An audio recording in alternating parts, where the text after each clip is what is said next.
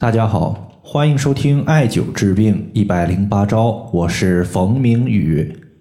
今天的话，咱们来说一说退烧的一些方法，主要的话是用不吃药、不打针，比如说喝点汤啊，艾灸一个穴位啊，来解决发烧的一个情况。接下来，咱们来看一位朋友的留言。这位朋友呢，他说：“冯明宇老师，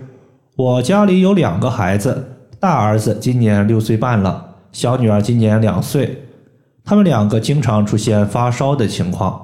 我也知道发烧吃退烧药、打退烧针对于孩子的免疫力是不好的，但是呢，我也不懂其他的退烧方法。请问老师，孩子发烧有没有比较简单的退烧方法呢？”关于比较简单的退烧方法呢，我个人常用的呢有两个食疗的方法和一个艾灸的穴位。接下来呢，我就把这些情况和大家简单的说一说。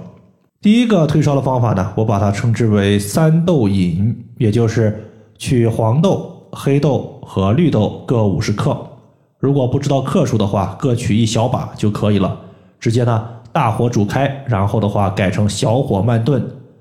一般的话，我们炖一到两个小时，感觉呢这些豆子快被我们熬成豆沙状了，就可以直接饮用了。三豆饮呢，我们要知道，由于它本身就是一些豆子，这些豆子呢在我们生活中都是常见的食材，所以说呢，无论你是在喝的用量上，还是喝的次数上，它并没有明确的限制。只要大家呢把当天熬煮的三豆饮当天喝完就可以了，只要不隔夜食用，都没有什么太大问题。那么三豆饮呢？其实它最开始的版本呢是红豆、绿豆和黑豆，后来呢我们就把红豆改成了黄豆，这样它的性质更为温和一些。比如说绿豆它可以清热，排除我们的肝脾之毒，而黄豆呢，我们知道黄色食物是入脾的，所以说呢黄色的食物我们吃了之后可以健脾补脾，而黑色食物呢入肾，所以说黑豆可以补肾。针对三豆饮呢，它对于那些伴随有烦躁、干咳的高烧是比较适合的，包括一些朋友经常熬夜、脾气比较暴躁的朋友，也可以把三豆饮当做一个日常的饮料来进行喝，对于我们的脾气的一个缓解，包括熬夜的伤害都有一定的好处。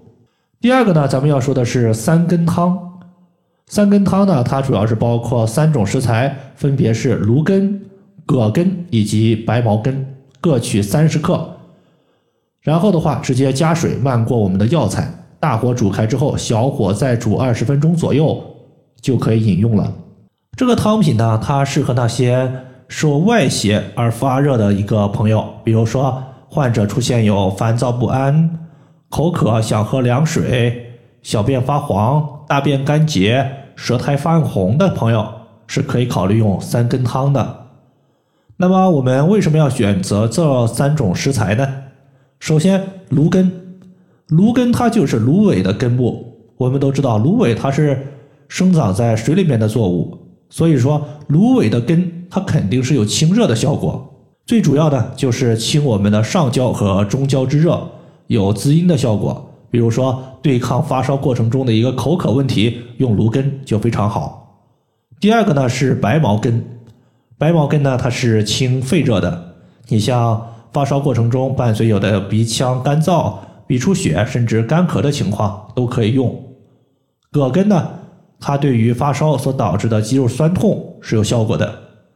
那么最后呢，针对三根汤，我只强调一点，就是上面三十克的用量，它对于那些比较大的孩子，比如说五六岁、七八岁的孩子，可以直接用。如果说孩子比较小，我们可以考虑适当的增减一些用量，比如说上面的芦根、葛根和白茅根，我们各用十克左右就行了。最后一个方法呢，咱们要用的就是一个穴位，叫做大椎穴。大椎穴呢，它也是一个退烧大穴，本身呢，它隶属于督脉，而督脉是人体统摄一身阳气的所在，而阳气不足，比如说人体会出现怕冷、体寒的问题。我们艾灸大椎穴可以扶阳气，那么同时呢，穴位它本身呢就具有一些双向调节的作用，它既可以扶阳，那么针对阳气过盛所出现的热症，我们用大椎穴同样可以清热，解决高烧的问题。大椎穴它在退烧的过程中呢，如果你是手持艾灸，那么一般是用雀啄灸会好一些。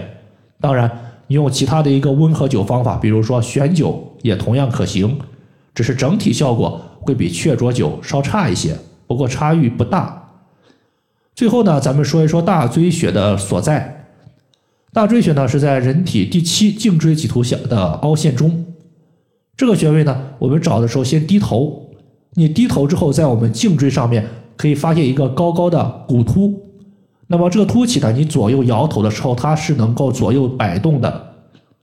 摆动的它是颈椎，如果不能摆动的，它就是胸椎了。那么它是在大椎穴呢，是在我们颈椎和胸椎之间，所以说呢，你找到它能够摆的高骨，高骨下方的凹陷就是大椎。好了，以上的话就是我们今天针对我们的一个发烧情况。退烧的方法就和大家分享这么多。如果大家还有所不明白的，可以关注我的公众账号“冯明宇艾灸”，姓冯的冯，名字的名，下雨的雨。感谢大家的收听，我们下期节目再见。